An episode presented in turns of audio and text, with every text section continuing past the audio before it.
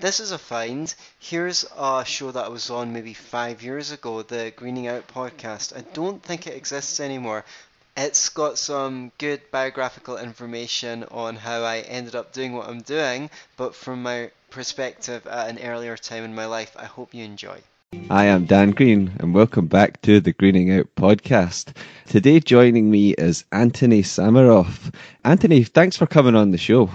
Thank you for having me on your show, Dan. It's really good to be here. Why don't you tell us about yourself and who you are? My name is Anthony Samaroff. As you mentioned, what I'm sort of interested in doing is helping people improve their relationships with the people around them and most importantly themselves. And it really just depends from person to person what their needs are. I adapt to see how well I can facilitate their growth. Really, it's them that does the growing in the end. I'm just a helper.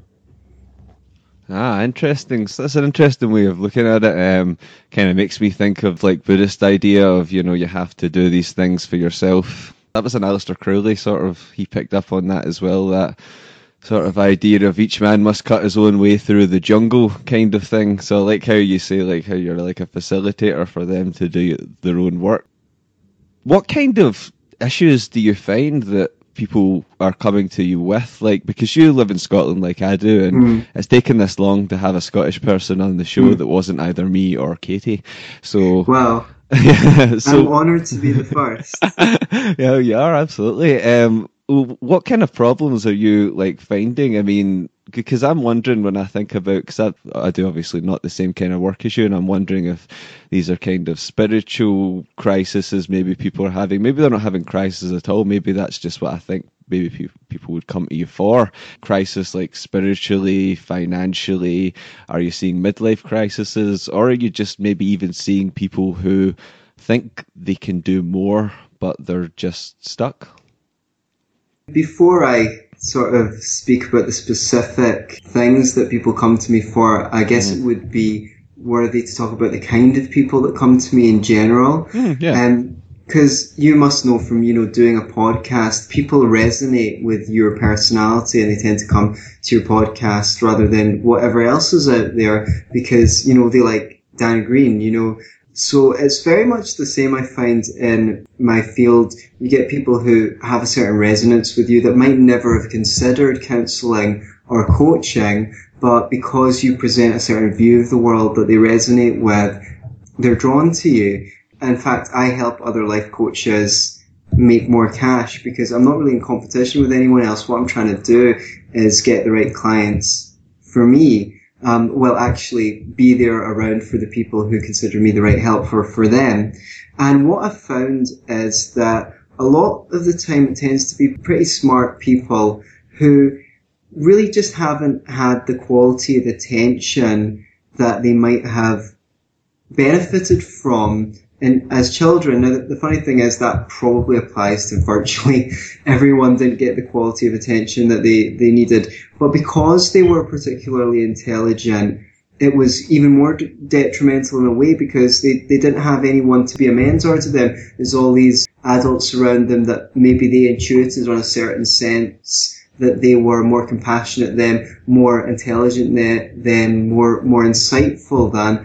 And no one to actually give them a space to open up, maybe not enough attention on their particular interests, you know, um, people taking the time to actually find what was interesting to them and why, but maybe kind of like a, a, judgment like, you know, why are you spending so much time on the computer or in front of the television? What people come to me for, well, I kind of really started out by getting into communication skills and improving relationships. Hmm. I was looking for the right self-help answer to my own troubles for a long, long time. And it wasn't sort of until I got into communication skills and improving relationships that I actually saw massive changes in my life because that really changed my relationship to myself. I actually started to see my needs and feelings as valid or something that could provide me with interesting information or useful information that I could use to negotiate with the people around me and improve my relationships with them and help them improve the relationship with me.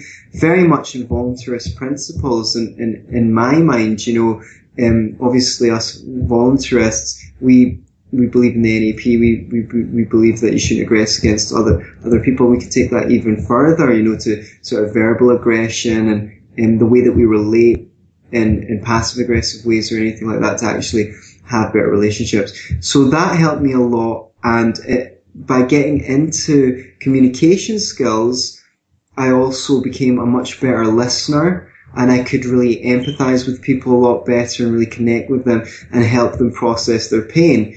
Then everything that I'd tried to learn before that, but I hadn't found really changed my life very much, such as, you know, looking at my childhood, the inner child work and stuff like that, really began to come into fruition and become helpful to other people because I could use that as a basis for for for connecting with them. You know, I did a, a counselling qualification and a coaching qualification. I go for training more and more to to keep up my skills. But basically, what happened back then, even before I got those trainings, is people started saying, "Oh, I've got a friend that could really benefit from speaking to you because you know you're on into all this stuff and you offer a good ear." that gave way to sort of running workshops and things. And then I knew that I had to, this, this was for me, you know, it felt really, really good to help other people. And, um, that's when I thought that I should get official and start getting some uh, bits of paper to back up what I was doing. That's that's interesting, actually. Yeah, it's, it's interesting you bring it that way. you mentioned bits of paper to back mm-hmm. up what you're doing. What kind of like where do you go for? What kind of training did you take? Well, I did um, a very fundamental qualification counselling skills in Edinburgh, and people can go and do postgraduate studies there. I also got training from an organisation called Parentline, for which was you know comparable. It was really really excellent because they take calls in on all the time. So if you like, they're kind of more free market, even though it's a voluntary organization, because they have to actually deal with the people that they train actually have to deal with with people in the in the in the public. I've done various online courses, and before before I did any of this stuff, you know, I used to go on retreats and self help workshops and um, all, all sorts of interesting things for my own personal development. So I've learned from lots of different uh, different teachers over time. And um, yeah, to be honest, as you say, the bits and paper is kind of like a funny thing because what I've found is that it's really about working on yourself. And that is the currency for how much mileage you can get in helping with other people because I've heard some horror stories when people come to me from, from counseling of of other counsellors or therapists that they've gone to have actually invalidated them and things like that. And I'm sure there's lots of really amazing ones out there too. But it, it really freaks me out that people can go through qualifications and still actually say things that wound people who are, who are vulnerable.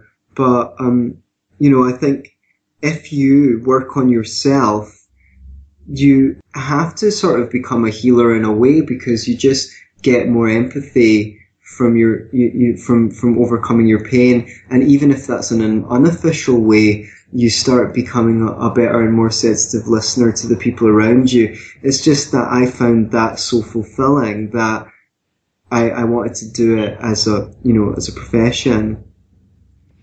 Yeah so it was this is kind of like a, a vocation for you if you will this kind of thing yeah mm-hmm. yeah calling really if you want to call it that well yeah, I mean, I felt called because you know our impulses teach us um, what we want to do. You know, mm-hmm. I I've got a close friend um, who's who stays with me, and he's he's you know maybe he's a, he's a bit younger than you and I, and he was confused about what he wants to do with his life, and I just kept trying to impress on him. You know, you need to go out and try things because when you actually try things, then you'll get some information on what works for you and what doesn't. You can't actually figure out things in your head that are empirical in nature. So like I really gave him a bit of encouragement. I, I looked at all the courses that he wanted to do and we, we, we got, um, you know, we just wrote down everything that he might want to do on a piece of paper and got dates. And I kind of gave him a bit of encouragement to choose something out of them to do. And, you know, he went and enrolled on a,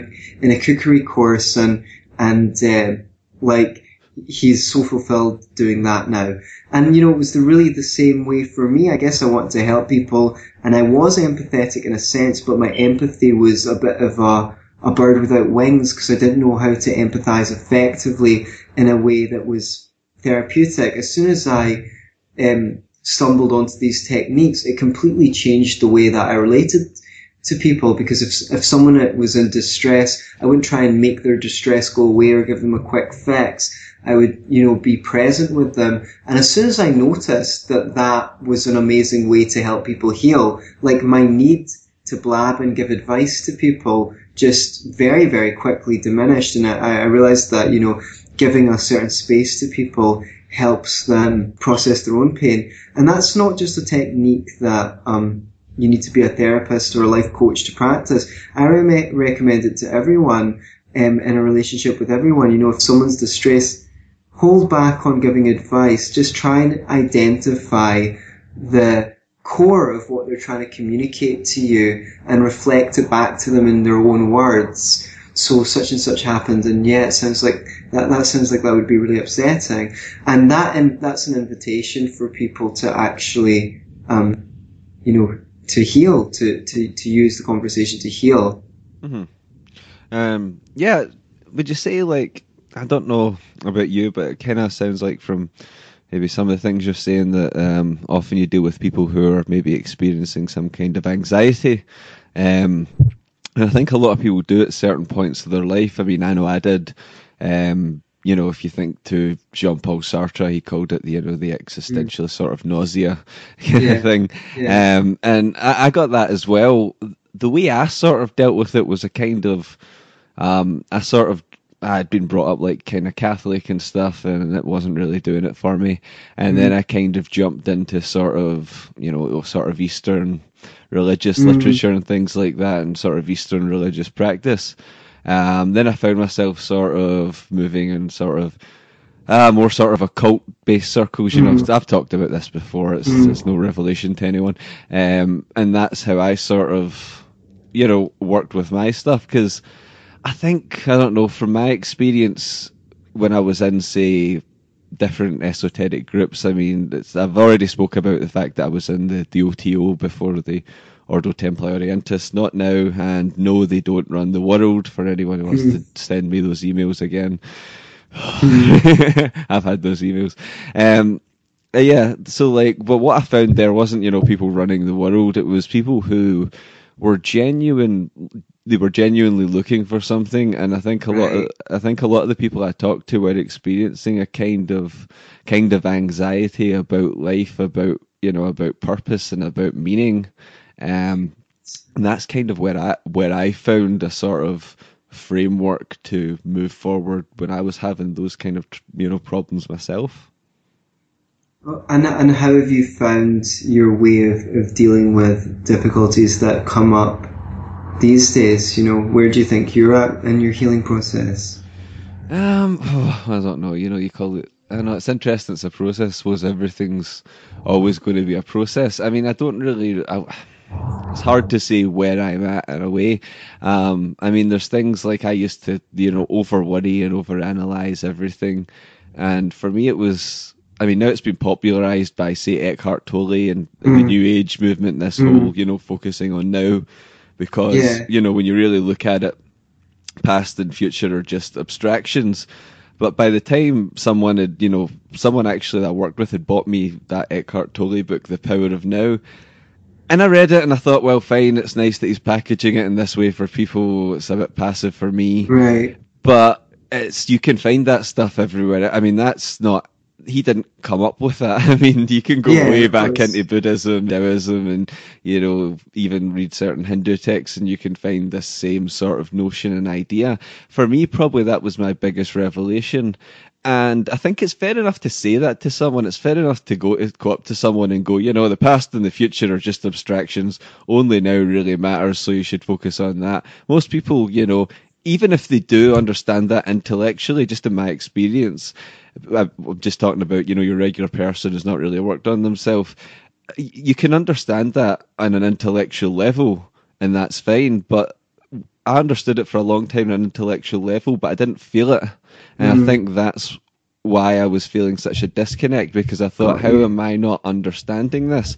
And it wasn't until I actually started to feel it, if you know what I mean, instead of just on an intellectual level, you know, in an actual, in a, I hate using the phrase deeper level, uh, you know, because it sounds so vague, but. Can you uh, say maybe, you know, an experiential level, like a, yeah. a first hand experience? You know, there's a difference mm-hmm. between me taking a bite of this apple and saying, hey, Dan, you know, this is a really tasty apple, and you actually tasting the apple and know, knowing it. And, you know, what, what I teach is, for the main part, not intellectual information. It's stuff that people need to practice. Mm. So when you say a deeper level, do you mean uh, it's practice to get it, to get a first-hand experience? Because if I say something, you don't know if it's true or not. You have to actually go out and try it mm-hmm. and see the results, and then you'll know whether it's true. So when you say you got it on a deeper level, is that sort of what you mean? Like you've had an experience of it, so you can ha- build a frame of reference around that. Yeah, no, absolutely. Yeah,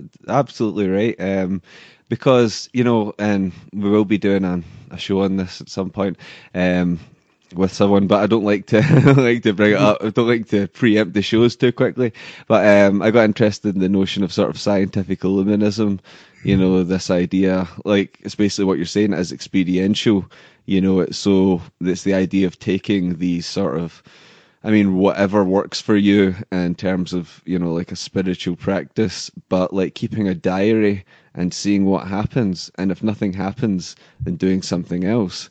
Right. You know, the, the quote that I always go back to, I think I mentioned it even earlier, even though we're not long into the show, was the, you know, the Aleister Crowley one where he said each man must cut his own way through the jungle. And I know you can say that's, as a rehash of, you know, sort of older Buddhistic ideas. But um, yeah, it's definitely it's an that's what I kind of mean by a deeper level, more of an experiential thing. And sometimes I find that harder to communicate to someone who's not had the same experience because right. it's like you say, I mean, you could be a scientist and you could read up about a banana and, you know, what a, the texture of bananas, what it's going to taste like, what it's going to look like and everything. But until you've actually eaten that banana, you can never say you've experienced it. You can only understand it on one level and not on a, you know, like a kind of complete level, if you know what I mean right on and you know you, you, you when you speak to those people who have some experience of it you've got a common language you know you you can make frames of reference. If you make if you use a metaphor to get a point across they'll understand the metaphor because they've got a similar experience whereas you know someone who's outside of the the loop might not understand it. So yeah for, for myself i i meditate regularly but I didn't always have a meditation practice and it didn't always do it for me. Do you know what I mean? Even though I was trying to heal, it wasn't suitable for where I was at in my life. And, you know, probably a lot of people I work with might find something similar. Then I have other um, clients who, you know, mindfulness uh, students or mindfulness tutors. It's, um, so everyone's good at different stuff and there's many ways to heal what I would say is, you know, an, a seed needs a nurturing environment to grow. And because, as I said, you know, we didn't always get the quality of attention um, that we needed when we were growing up. But um, that's part of the needs of the human organism, you know, curiosity um, and attention and warmth and what what supposing that everyone's deficient in that, I guess you could say that what I'm doing is giving them like a, a vitamin supplement, a very high dosage of you know that um that which they they may have been deficient in in the past, and that that that facilitates the the seed growing because you know a lot of seeds you know you, you could put them in in the freezer for hundreds of years and you could still plant them and they'd still grow. There's a lot of potential there and we all can use some help actualizing actualizing our our potential. And um, that that's that's all all my space really is. It, it's an incubator and over the over the years I've learned to be be very good at, at what I do. Mm-hmm. And it's interesting because, you know, like the two of us being sort of Scottish, you know, like I don't know if you find this, but sometimes I find in my sort of day to day life, you know, whereas maybe sometimes I'll, uh, I mean, sometimes if you start talking about these kind of things, you know, some people kind of look at you as if you're a bit mental, you know, as if you've sort of strolled off the deep end a little bit. I don't know if it's just the way that I come across to people because mm. that's possible, but like, you know, I, I find this kind of thing strange because I know I'm coming from a sort of religious angle, but I kind of think it's sort of related in a way because when I read sort of new age material, when I read self help material, when I read old religious material, you know, even when I read some communication things, a lot of the times I'm seeing the same themes that are running through things you know, and it's it's interesting. I don't know if you've kind of seen this yourself, but there seems to be similar themes that run through it, and especially this whole that is only now sort of thing. Yeah, yeah. Which you know, I'm surprised Christianity never picked up on that. You know, because Jesus even brought that up. but mm. you were going to say something. Oh yeah, I mean, I I often during my practice will say to someone, "How do you feel talking about it right now?"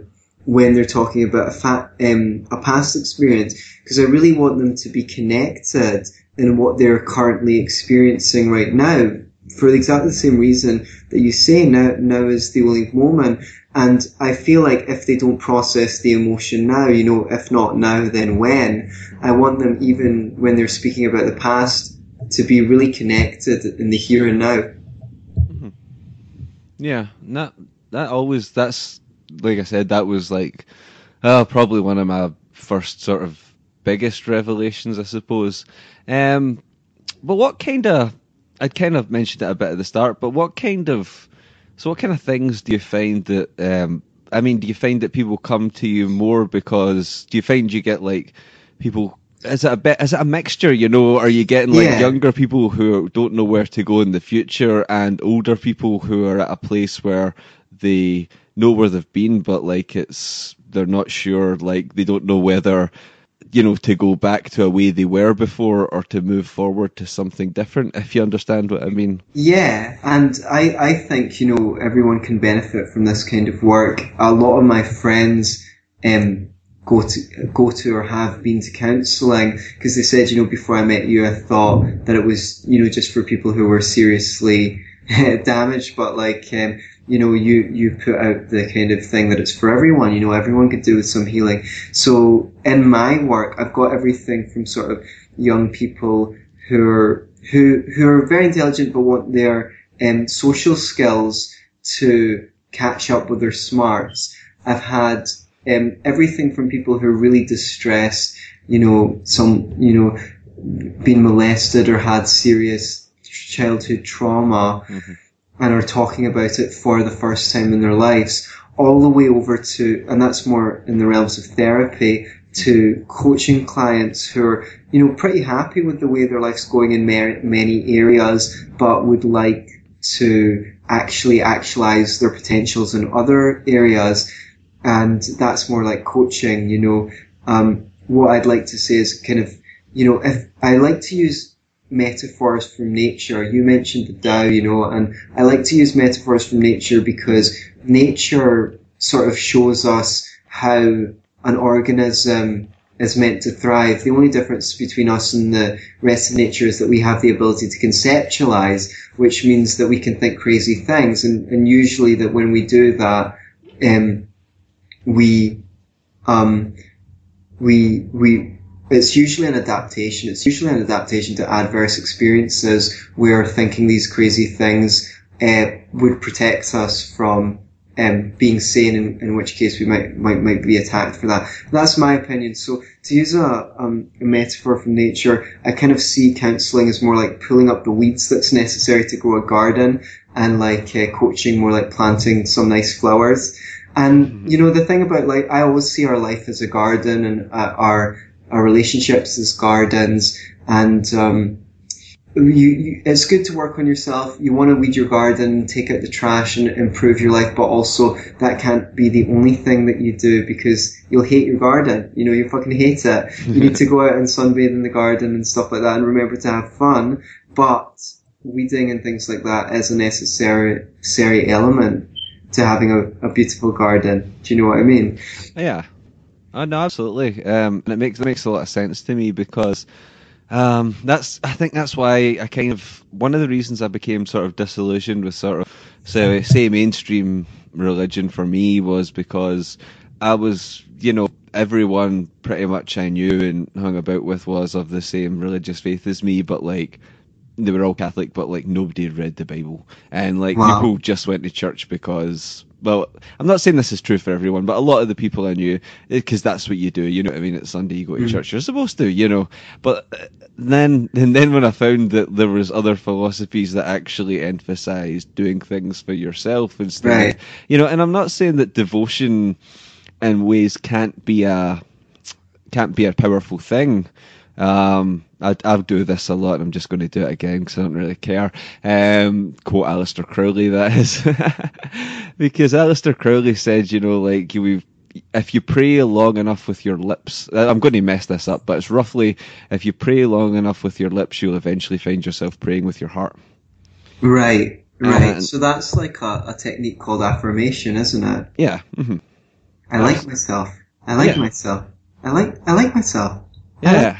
yeah, I feel it already. Because Sorry, I mean, how, go on. Yeah, because how easy is it to? I mean, you, I find that I used to walk around mentally beating myself up all all day, but not even kind of realizing it. You know, it's like a program running around in the background. It's just there, and it was actually through meditation that I started to become aware of it because then all the noise kind of eventually got turned down and I could see what was going on in the background. And then once I thought, once I really became aware of this sort of background noise, if you want to put it that way, in my brain, this kind of, you know, we all do it, we all mentally beat ourselves up. Mm. Then once you realize that that's unnecessary and harmful and to the extent that it could be going on, that's that was another thing for me personally that sparked a change. You know, Right, right. And and how did you take that revelation or that gradual noticing that you were doing an awful lot of that and use what you'd realized productively? well, my first thought was to give myself a fucking break because because Sounds like like, you deserved it. well, yeah, because you know, like even when uh, even when I started, like you know, like I used to play in bands and things, and afterwards, you know, I yeah, I'd beat myself up and I'd go, no, I didn't do that right, I didn't do this right, and then I stopped doing that, and then it would just be little things, you know, like just daft things that would just come into your head and go, oh, I, I made an arse of that the other day, and this kind of thing, and then all those little things build up. So then now, because I'm, I feel like I'm more, I'm much more mindful than I ever used to be, Mm. and I'm by no means like any kind of enlightened being or anything, Mm. you know, not even close, you know, um, not even in the queue, but uh, now when I feel these things coming up, you know, if I'm having a kind of shitty day, and then I start, you know, my mind will go to something that happened ages ago that you know made me uncomfortable or made me feel guilty or something. I'll immediately, I'll qu- now I find I can quickly catch it because Mm. before I would passively just let that sort of seep in and let it sort of take over, but now I find I'm more conscious of my own thinking. I'm more like I'm more likely to catch it and think, okay, instead of just letting that take over and let myself beat myself up, which seems Right. ridiculous. Uh, go well. Why am I feeling this way? What's triggered this? Why? Why is all this coming up at this point? And you could even do that sitting on a train. You know. Yeah. So, so in the past, when a thought like that came up, you might just sort of get involved in your own thought process, and Mhm. that thought would lead to another thought, and you'd be like, "Oh, I'm such a fucking idiot! Like I always do these things, and I did it then, and oh, and also that time." And before you know it, you're completely involved in that stream of thoughts. Mm-hmm. Uh, but now, if something like that comes up, you'll be like, "Oh, I just like totally shamed myself there. What's going on with that? Like that was years. You know, what, what, what does this thought process sound more like these days?" Um, well, it is that kind of thing. We'll say something, just if something comes up. Um, like I said, it's just that I'm I'm now aware of it. So instead of um, it's that idea that um, oh, again, I think why do I keep getting back to Sartre and things and Crowley and stuff? I don't know why. I'm, I'm bad for quoting people, but like um, it's that idea that like if you're say you're watching like a film or something, you know, you're completely sucked into it, Mm. but you can step back and analyze if you want to. But I started to think that I actually found this from long walks with my dog and doing a lot of thinking that when I, like the way he my dog I say he he my dog I'm talking about is absorbed in life he's that way where it's like being absorbed in a movie where he can't step back he's just completely absorbed in what's going on and a lot of people that I know who are quite I hate to use the sort of mainstreamy folks if you know what I mean people that don't think sort of say critically or Mhm. philosophically not to put anyone down but they're kind of like that and I was like that so I was kind of sucked in so Mm. no matter what happened in my brain I was like so if something came up that I couldn't stop thinking about I didn't have any techniques I didn't even like Mm. now even I find if I've got something that I can't get out of my head if I write it down that's Mm. one step to yeah, moving for sure. That's yeah, good. to moving on because I keep a notebook with me now. Um, so I find that I'm less pulled in and I'm like to life that way that you might be pulled into, like I said, a book or something instead of just being um, sort of caught up in everything. I find um, much. I find it easier to take a step back before it gets too far because I think I've I see it with people I know as well that sometimes they beat themselves up and you know they are and it spirals and spirals and spirals when it could be caught earlier if they would be more mindful about it and if they would stop and think well I need to take a minute here because I'm having these thoughts and there must be a reason why something must have triggered this what's at the point of this but I understand as well why some people don't because I think I've heard some people have tried to explain this to some people, and I've heard some people say to me, "It's just it's it's too hard for me to think like Mm. that. You know, it's too hard for me to go out and actually, you know, examine it from that perspective. You know, Sure, and that's a shame because also it's it's one of the biggest problems, which is people want a result right away, Mhm. um, whereas most things in life are processes; they're not conclusions. Um, what really happens is it's a muscle. You know, everyone knows you can't just sit down at the keyboard and play Bach. Um, the first time you know you sit down at a piano, unless you you know sometimes you watch TV and there there's a sitcom and someone sits down at a piano for the first time and they're a natural at it. That doesn't happen in real life. It's the same with you know your meditation practice. Mhm. You do that the first few times, you're going to be bored. Mhm. But the, the point is that over time, you find, oh, actually, this is quite pleasant. I enjoy it. And then you want to do it before you know it, you want to do it. And it's, it's people are really, I think, and this is partly school to blame, you know, they're, they're in want of perfection. School teaches them, um, being wrong is bad.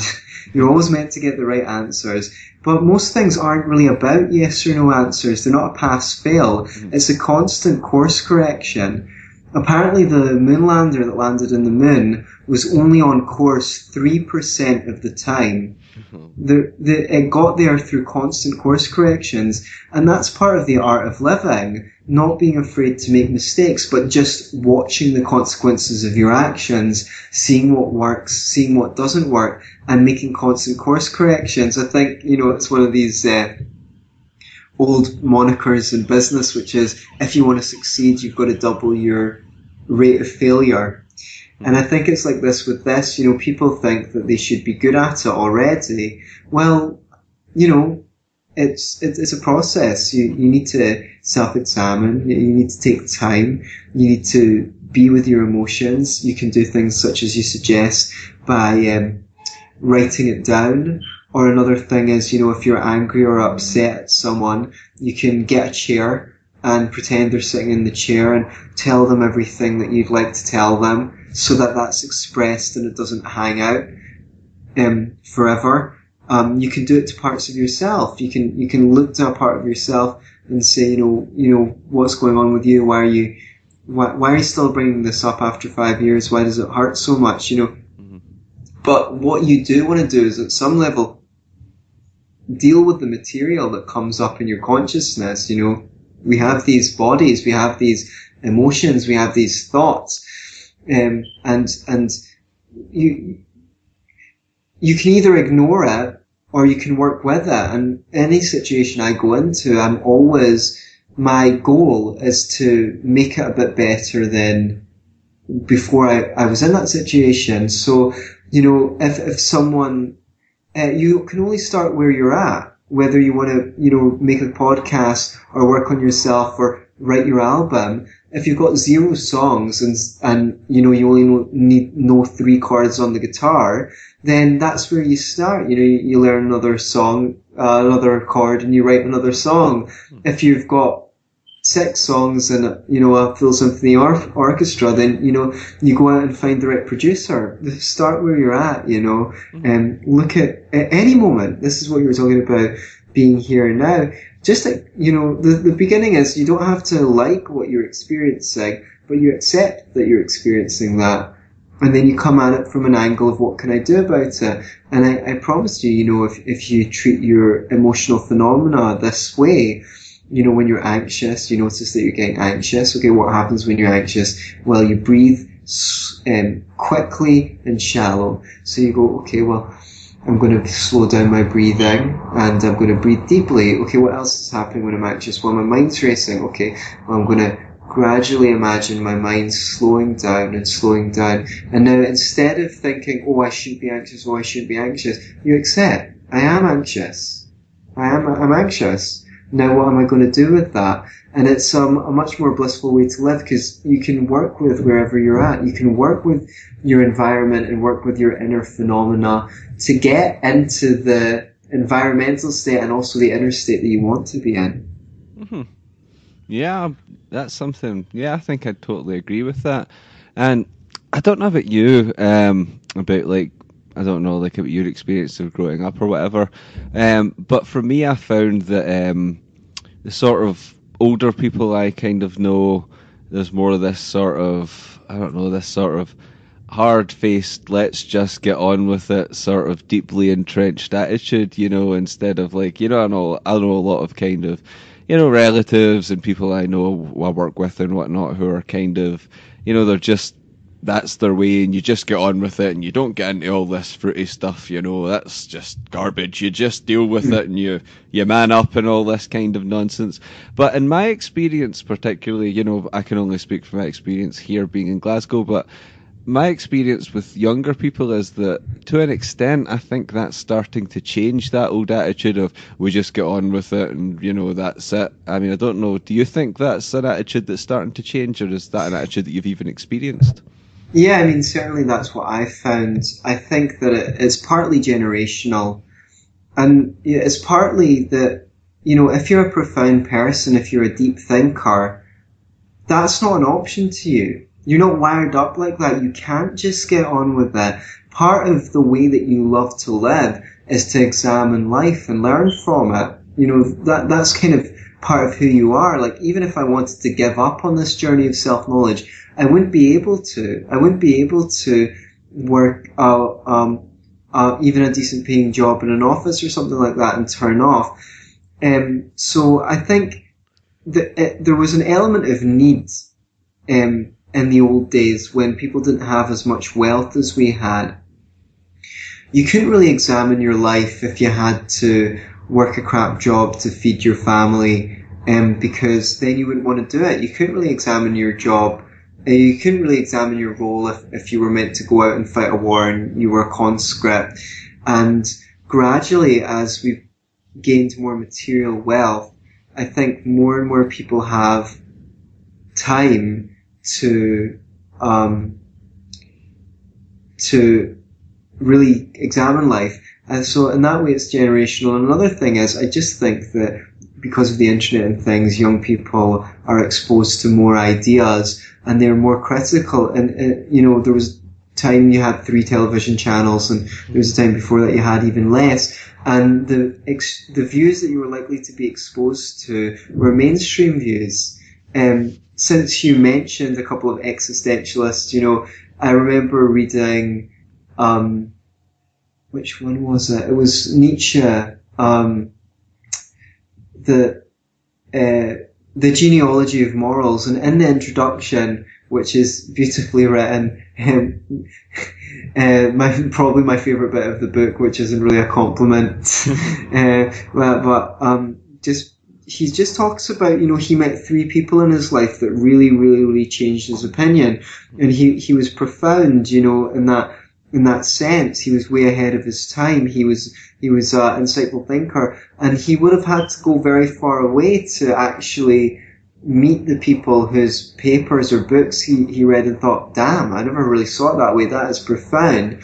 Where, you know, now you can listening to, you can listen to Greening Out podcast.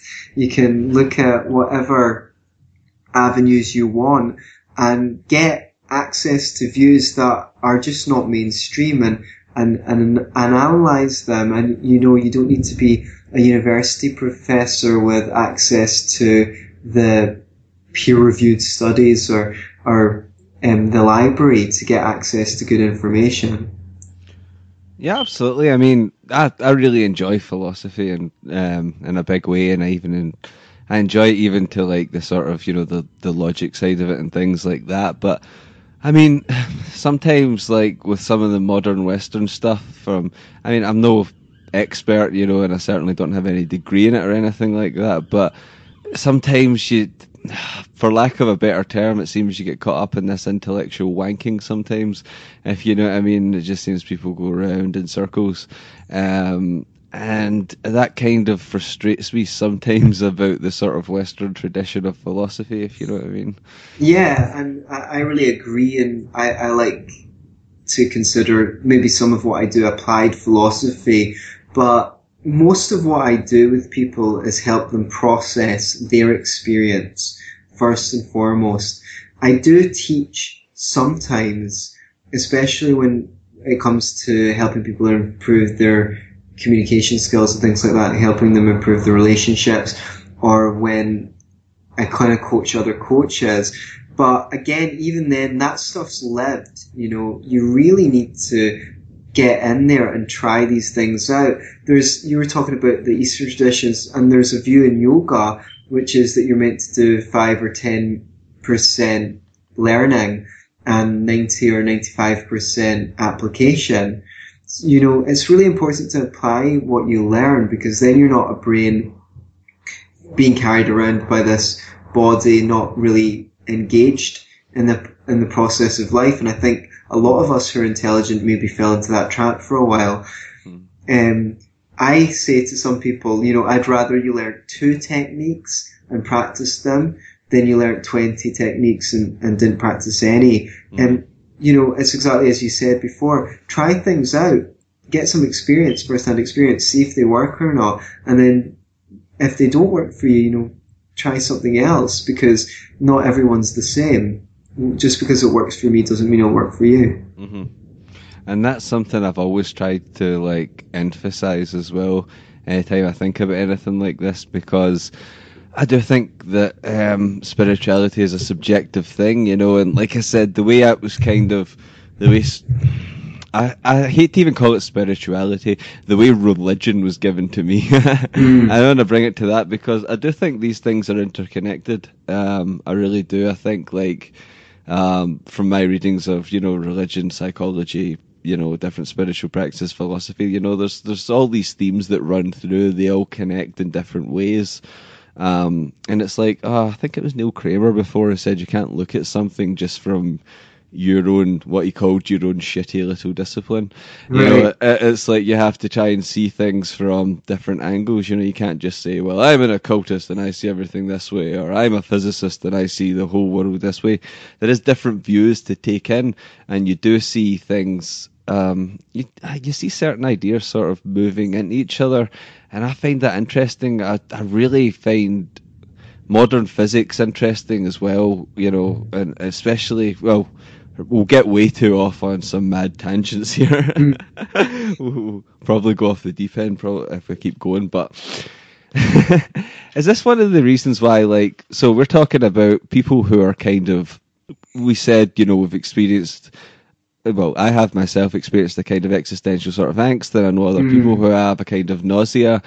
And I don't know if you've seen it this way. I mean, do you work with a lot of people who are kind of intelligent, sort of sensitive people, but because of like they have this and they obviously they know that something they know there's something to be done or that something's not right um, but for whatever reason their first impulse is to like to run straight towards like drugs you know and alcohol and stuff like that. And i'm not saying that i'm completely Mm. against drugs and alcohol because i'm not.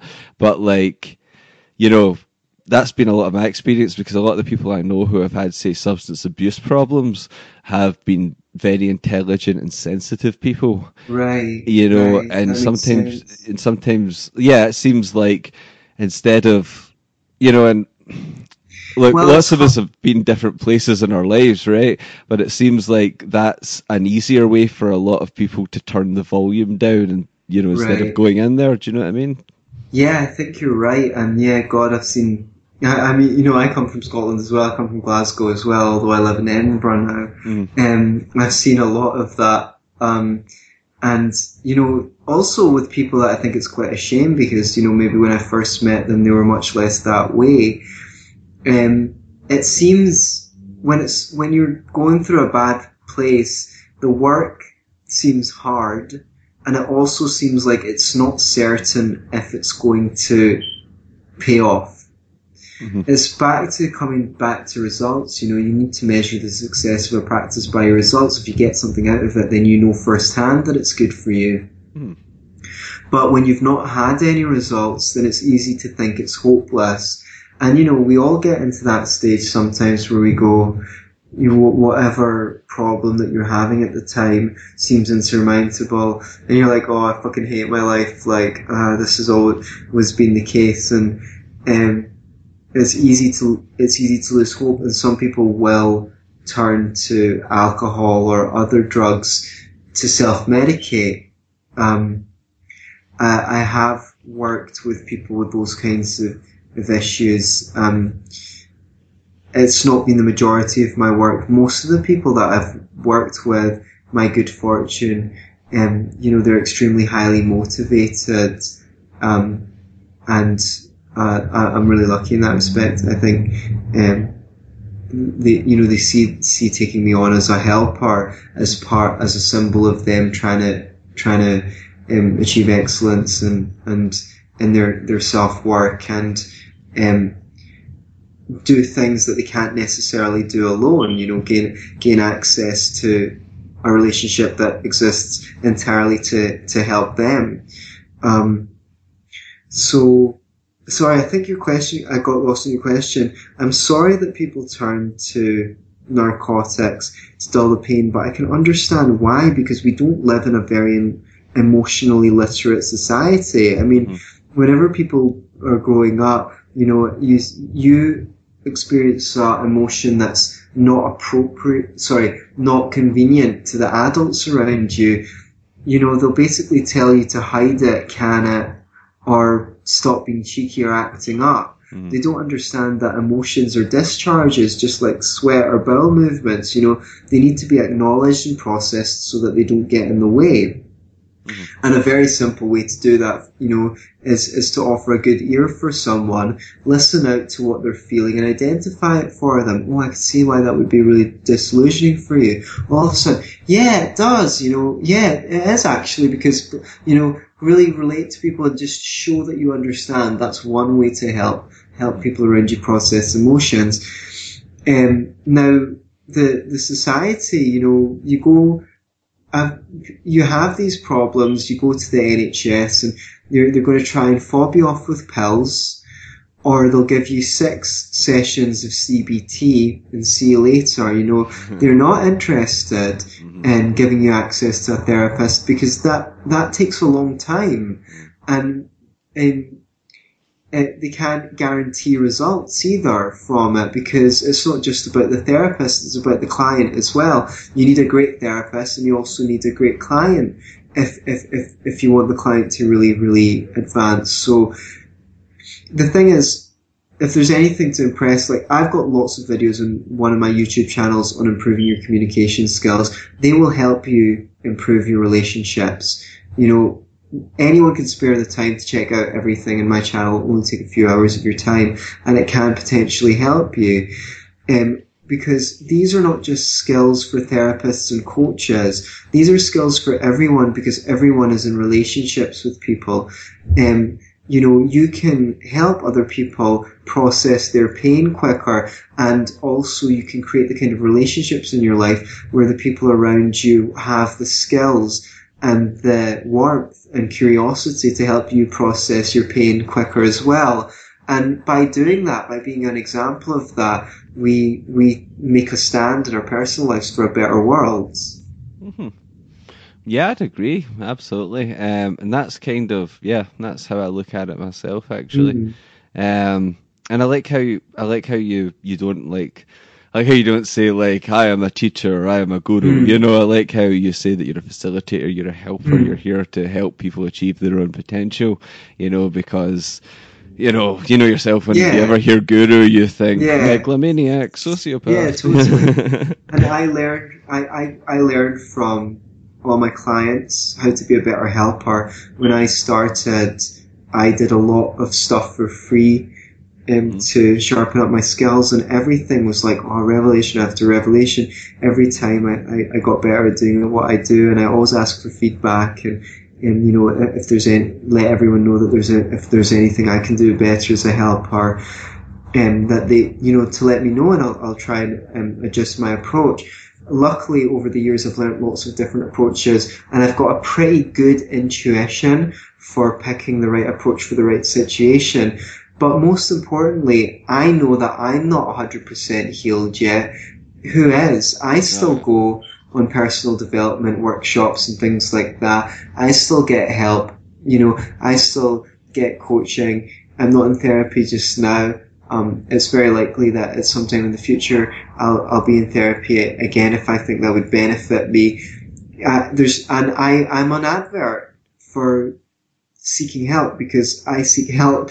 You know, I love getting help. One of the hardest wounds for me to one I remember, you know, four or five years identifying the wound in me, which was a reluctance to ask for help. Mm-hmm.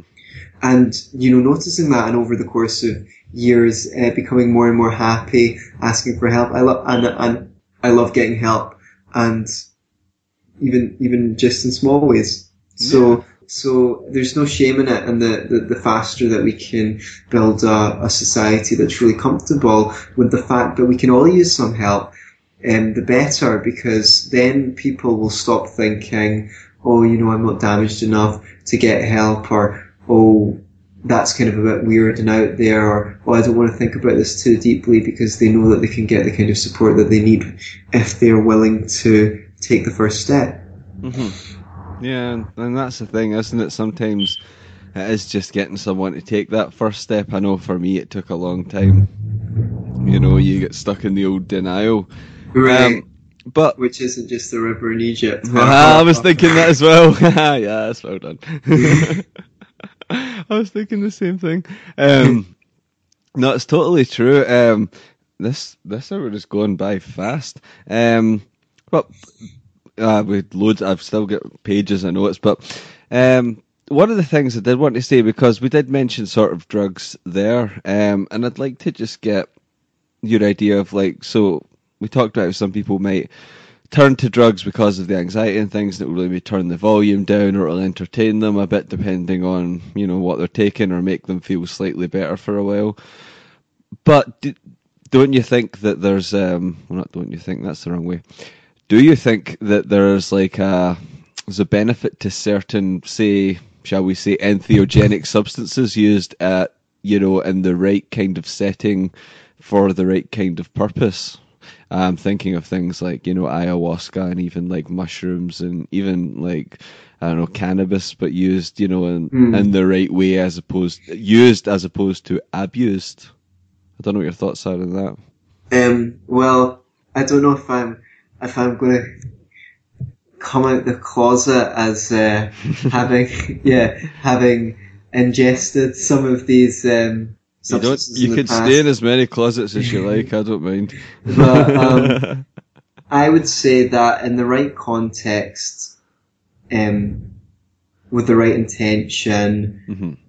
um, that you can experience useful experiences on substance if you take them responsibly. I also would disclaim disclaimer that I would not recommend that anyone do these substances. Mhm. Um, that's obviously a choice that each person must make on their own. Yeah. Um, I've I have drunk the ayahuasca, um, and what I've experienced on that was um, processing all sorts of old fears and things like that, and also greater clarity and insight into the day to day things um, of life. And I, I could like write down what I learned and then take it back to a, a sober state of mind um, where I, I could maybe try and integrate it into my experience of day to day life and use my teachings to benefit me and the people around me. I found that um, very beneficial. Um, if, um, when I was about maybe 18, I did mushrooms quite a few times, um, also looking for some kind of insight. Um, but um, I think I was a bit young to, to fully know how to, to make use of an experience like that. yeah. Um, I, I, so, um, I've had profound experiences. I don't know if, like, you know, um, what Sam Harris says is about meditative states, you know, if they just reveal things about your own inner environment or if any of the spiritual stuff that, um, goes on with those is objectively true. I mean, what I would say is I've never learned anything on a substance that couldn't potentially be my my subconscious talking, but I I would be open minded to people saying, well, you know, I uh, I figured this out, and then I had no way of knowing that, and then I went and um, uh, spoke to someone else, and it was all true. You know, I I I I don't know if that's proven or not. I do you know what I mean? I like to to work with what's proven, but certainly, you know, I'm agnostic in all things, and I, I'm always looking um, for a more accurate worldview. So, um, yeah, I think that I don't really consider ayahuasca a drug. The active ingredient in it is native to the brain, so you could say that it's a supplement, or you could say that it's, um, you know, a mind-altering substance. But um, it's a plan, you know, it's a plan, and and you can't take it recreationally. If you try to take it recreationally, you'll probably have a really bad time. Um, and I just please don't order some from the internet and start cooking it up in your house. If you're going to do it, find find people who really know what they're up to and have been and, and have done it for for years and that can have facilitation for you.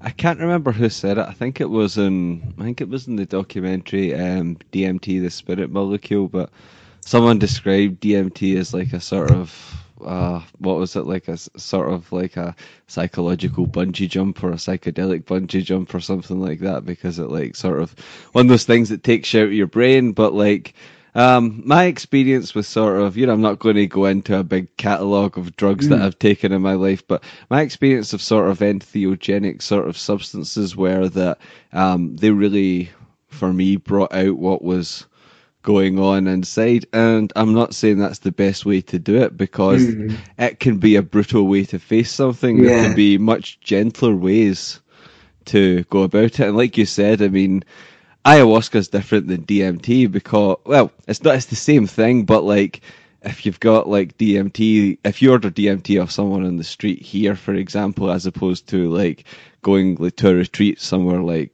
in South America, it's a whole different thing. If you get some DMT here, it's, it's, uh, knock you into another planet for a while and then bring you back and then whoa that was fucking crazy wasn't it? What a good time we had. But whereas from my understanding of ayahuasca shall we call it that?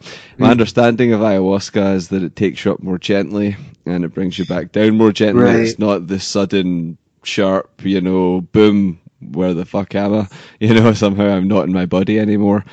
But like I do agree with you though that it's not necessarily true that you have to, you know, take some sort of entheogenic substance to experience states like that because I've experienced different kind of states through, you know, ah, fuck it, I'll just say it through things like um, not just meditation, but even things like you know uh, Enochian vision magic, which goes you know way way way back hundreds of years, and you could say it's a psychological phenomenon or whatever. But like doing these sort of weird scrying exercises that I did in a group of people. uh, There was things in that that happened and sort of shared things that we'd all wrote down that I, uh, for the life of me, can't explain.